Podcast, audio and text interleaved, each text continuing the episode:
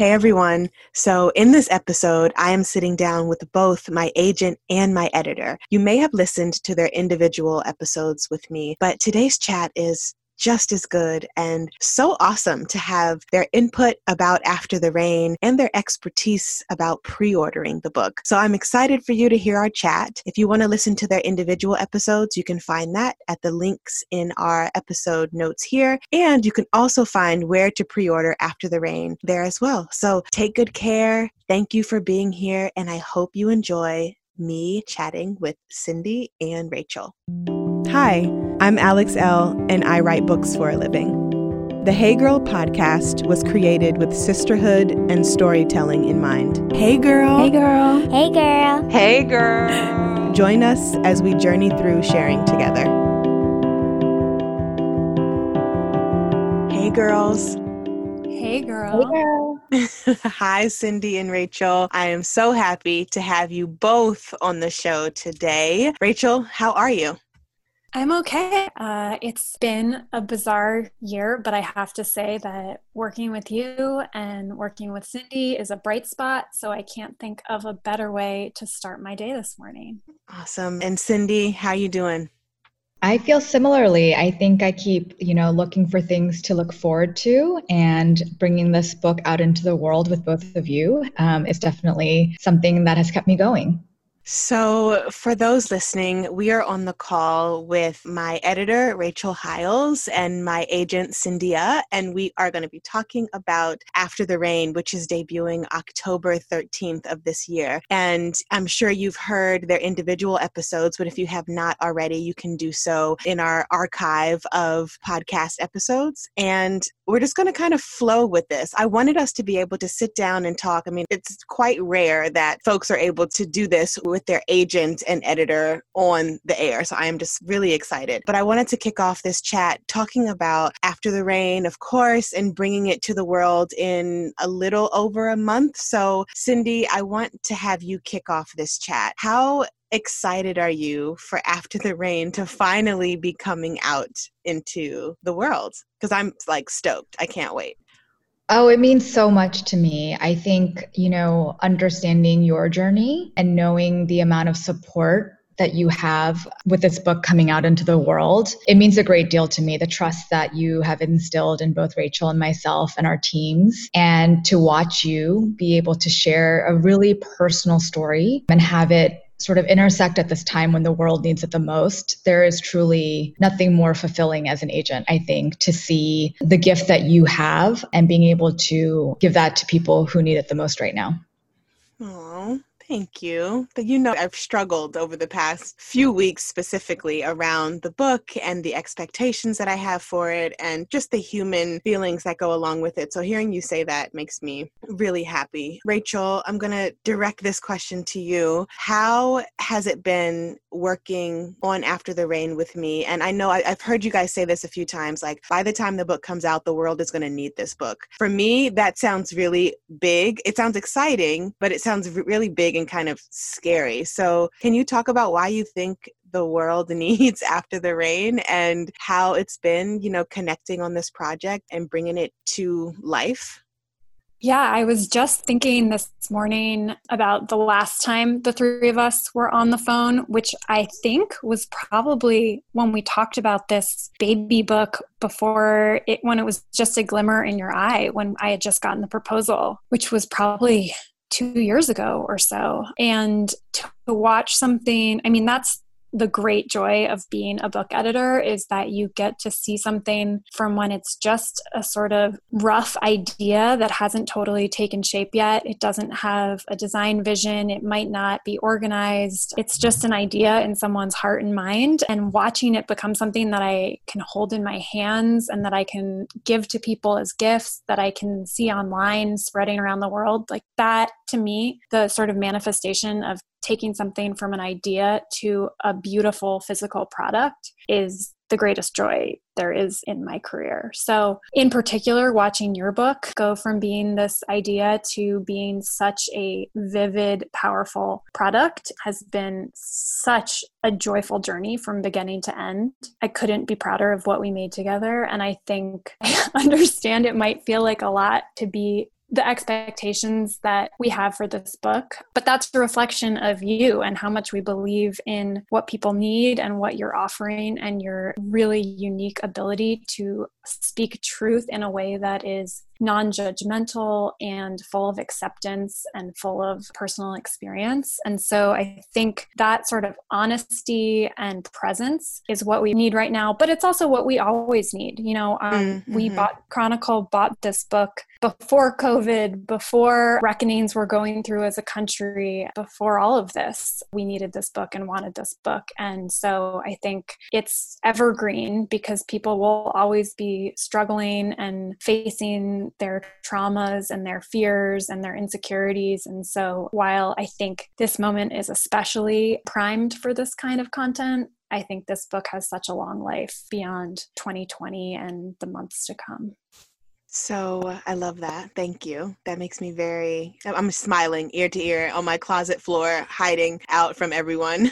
Just uh, really, really happy to be able to have you to work on such heart's work with me. I don't think people really understand how different this book is going to be from my other books. It's my big girl book, is how I've been saying it to y'all. So to be able to put out something that, you know, talks about my relationship with my mother mother, talks about my insecurities, talks about trying to conceive, talks about relationship trials and errors and sticking it out through really painful experiences in life and in love. I mean, I just really hope that folks understand the truth behind after the rain and like knowing that all of us have our stormy periods all of us have our downfalls right? And then joy comes and meets us again and then the sun comes out and then the rainbows come out and any other way you kind of want to think about pain and healing kind of going hand in hand. I hope this book is able to provide that for everyone who reads it. So I wanted to kind of open the floor to y'all too and see if you had any questions for me before I ask more questions to you.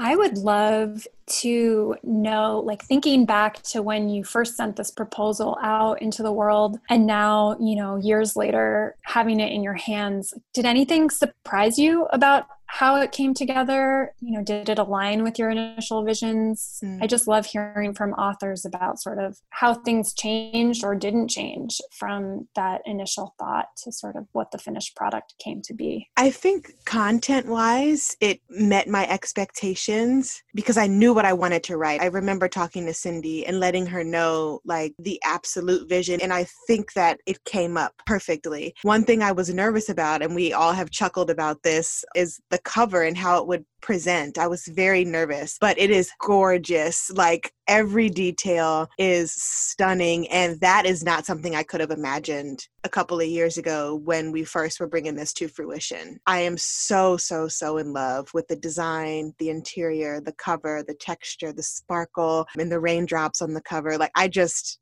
I love it. So that that was pretty exciting and surprising and just to see my words in a cover that really does showcase who I am, you know, the simplicity of it, the beauty of it and also just kind of the grit that went along with bringing the cover and, and design really to the forefront because we kind of struggled with that initially but it, it's perfect. It is perfect. I love it so much I have one for you. For those who are new to you or, you know, are venturing for the first time kind of into this space of vulnerability and healing work, what do you hope this book will do for those people? And how do you kind of invite them to interact with this book?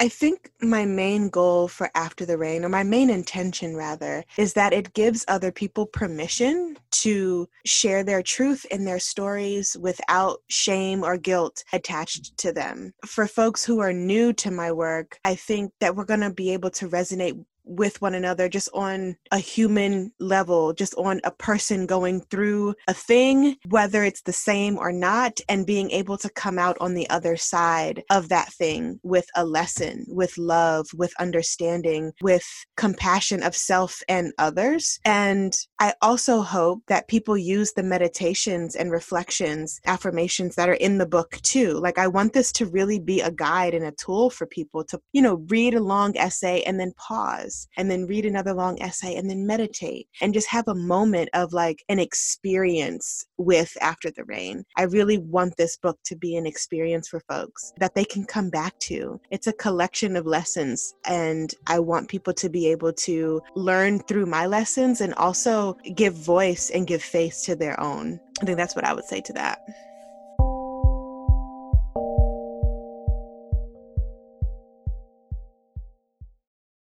Have you heard about the 2018 study that showed half of prenatal vitamins tested had unacceptable levels of heavy metals? No? Well, now you have. I'm Kat, mother of three and founder of Ritual, the company making traceability the new standard in the supplement industry. I remember staring at my prenatal vitamins and finding all these things I was trying to avoid high amounts of heavy metals, synthetic colorants, and unnecessary ingredients. So, at four months pregnant, I quit my job and started Ritual because I believe that all women deserve to know what they're putting in their bodies and why. I'm so proud of our prenatal vitamin. The ingredients are 100% traceable, it's third party tested for microbes and heavy metals, and recently received the Purity Award from the Clean Label Project. You see, we trace like a mother because, let's be honest, no one cares quite like a mother. But don't just take my word for it. Trace for yourself with 25% off at ritual.com slash prenatal.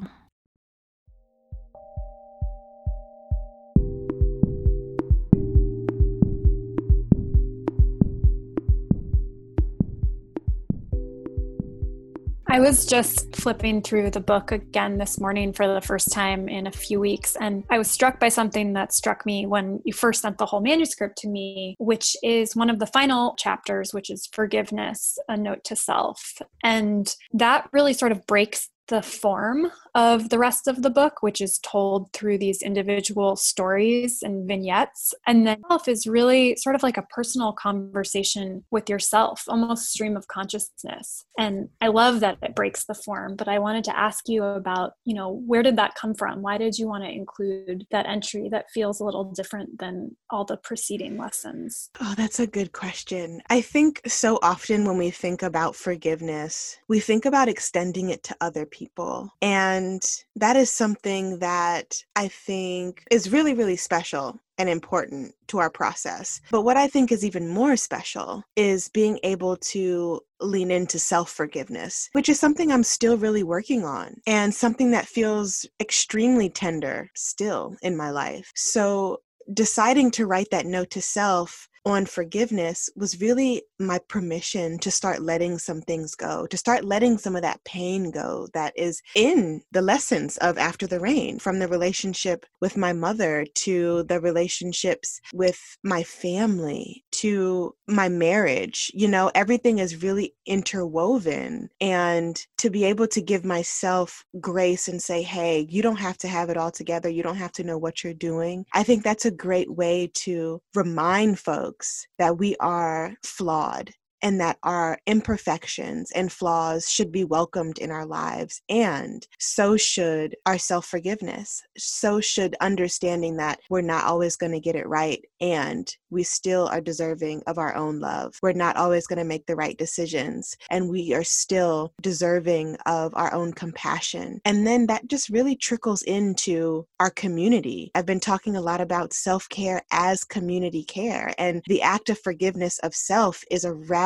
act of self care that in turn spills over to our community, to the readers, uh, to our loved ones, to our jobs. And I thought it was a good way to end the book because I was having trouble figuring out what lens to write it from. And then I just said, just write. And that's what came up.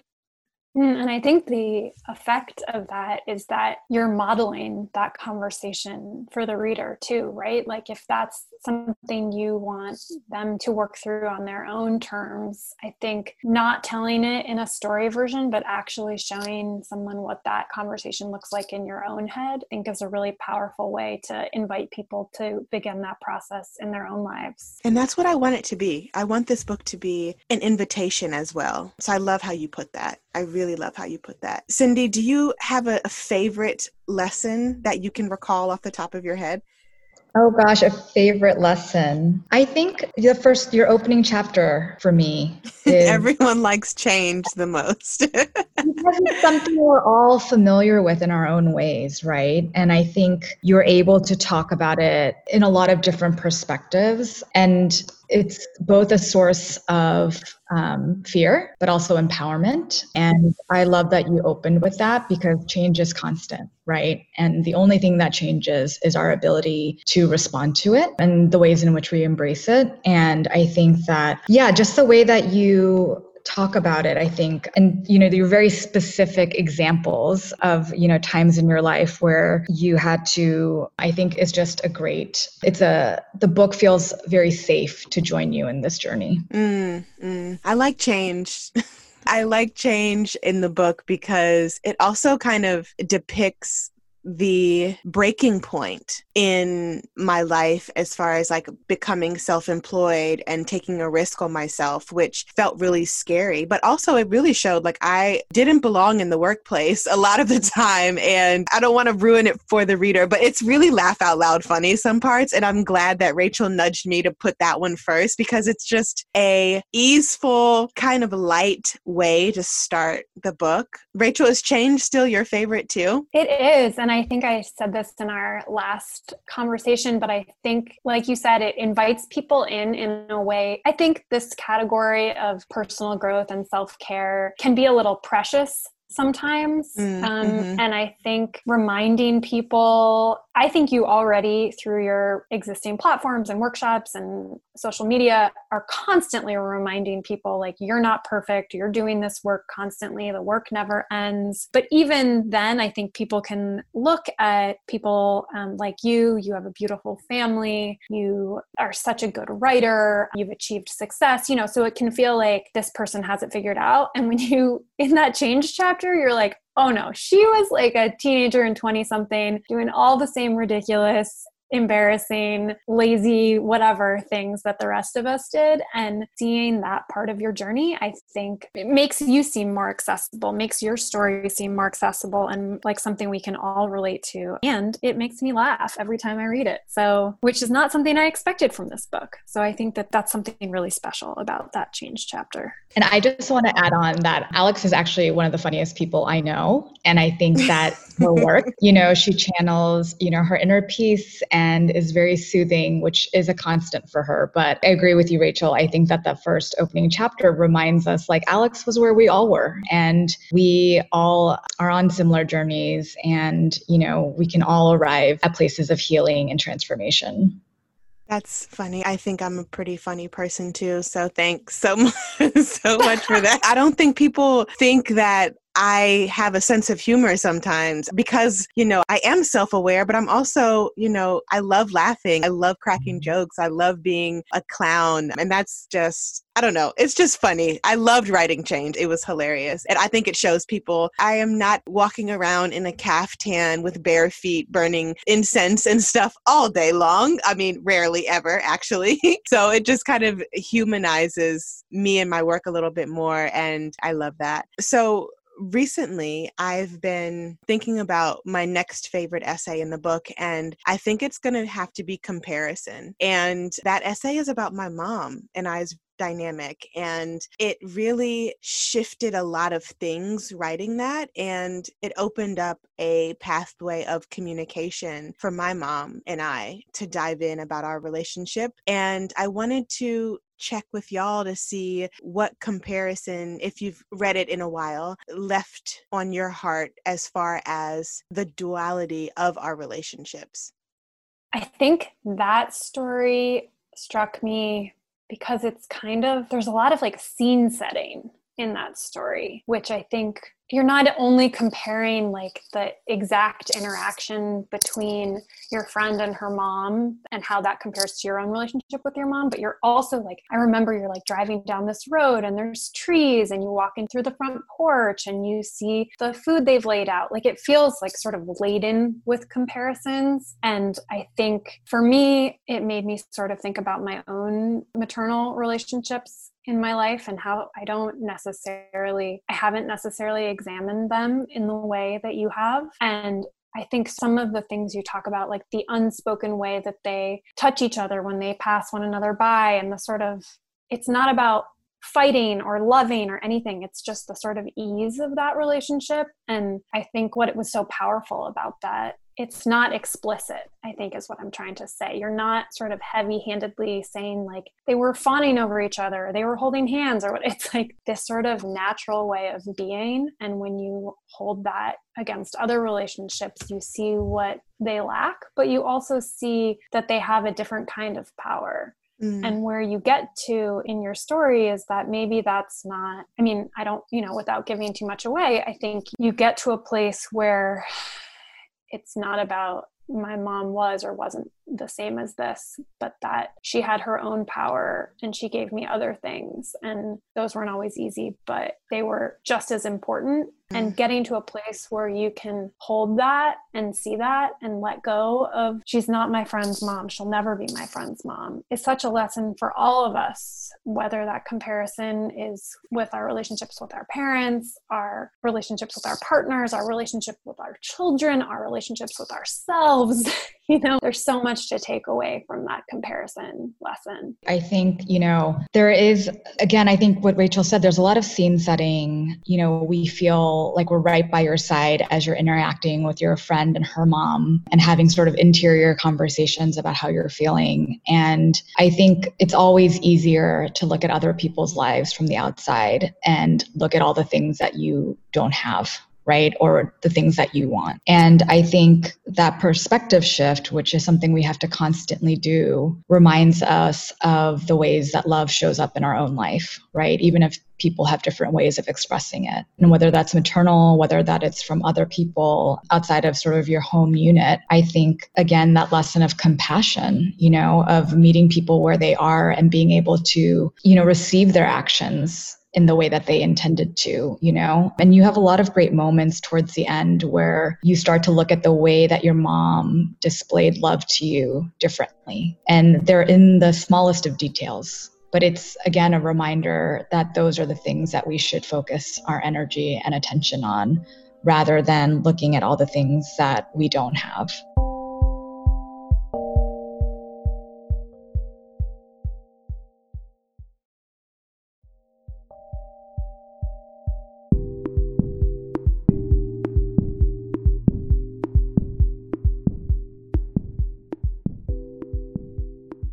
For that. So, to switch gears a little bit, I want to talk about the importance of pre ordering. So, from an agent and an editor, because I find that folks don't get an inside look at this very often. So, Cindy, can you share your opinions on why it's so important for folks to pre order? And I am just, aside from me being so excited to get this book in as many hands as possible, on the back end, the business side, what is the importance of consumers pre ordering their favorite author's book and sharing the word about it.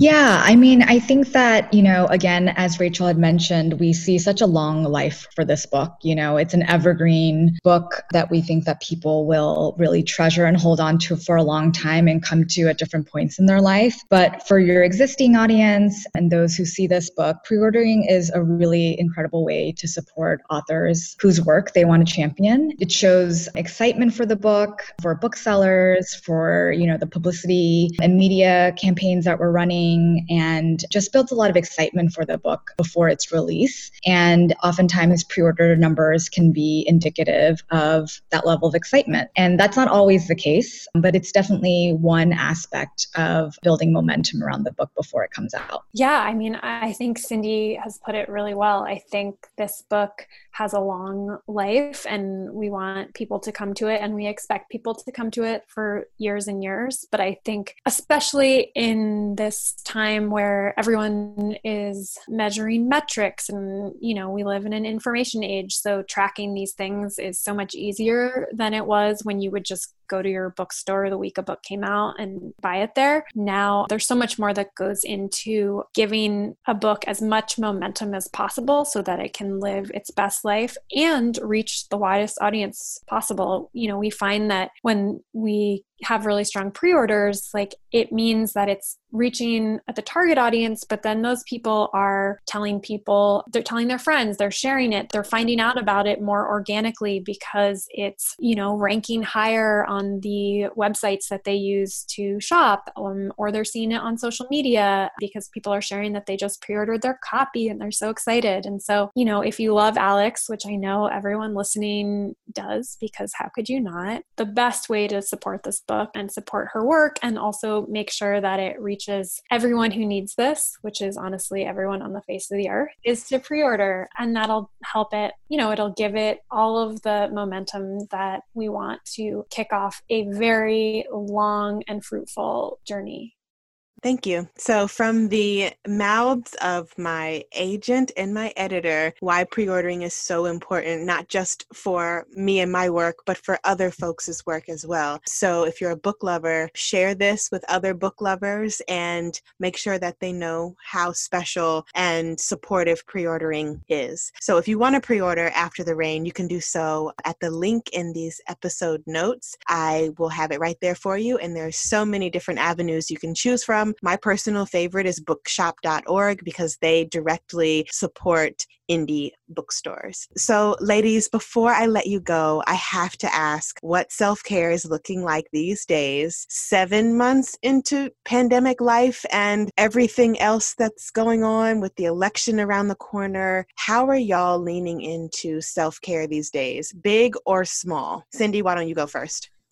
My biggest change in the way that I practice self care lately has been to really listen to what I need, which I'm not always good at doing. So it changes for me day to day. You know, sometimes I need more rest, sometimes I need more connection. You know, I've also been doing sort of a lot of personal healing work as well. And I think I've just been really listening to what I need and understanding that's going to look different week to week, day to day, because I think at first I was trying to have a routine or, you know, sort of have kind of kind of like reliable things that I could turn to and very quickly realized that the best thing I can do for myself is to really listen to my body and my spirit and kind of just move with it day to day. I have really been leaning into what sort of accidentally became my personal mantra. Maybe a year or two ago, a friend of mine, I was giving her advice and sort of a pep talk, and she was like, You're just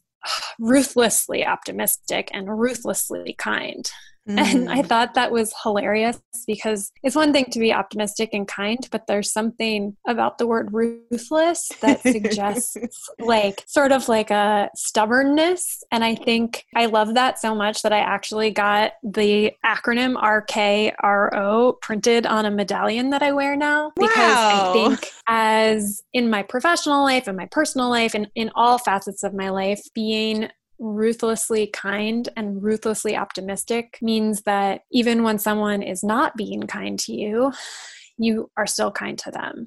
Mm. And when it's not easy to be optimistic, you still choose to be optimistic. And so it's something I've been practicing more than ever and I keep returning to over and over again. And it's really become a mantra for me, especially over the last few months. And it's not easy, it's work, but that's where the ruthlessness comes in, I guess. Thanks for listening to the show today. Please rate, subscribe, and review. Also, feel free to share with a friend. We love having our community grow. Music is by DC's own Kokai.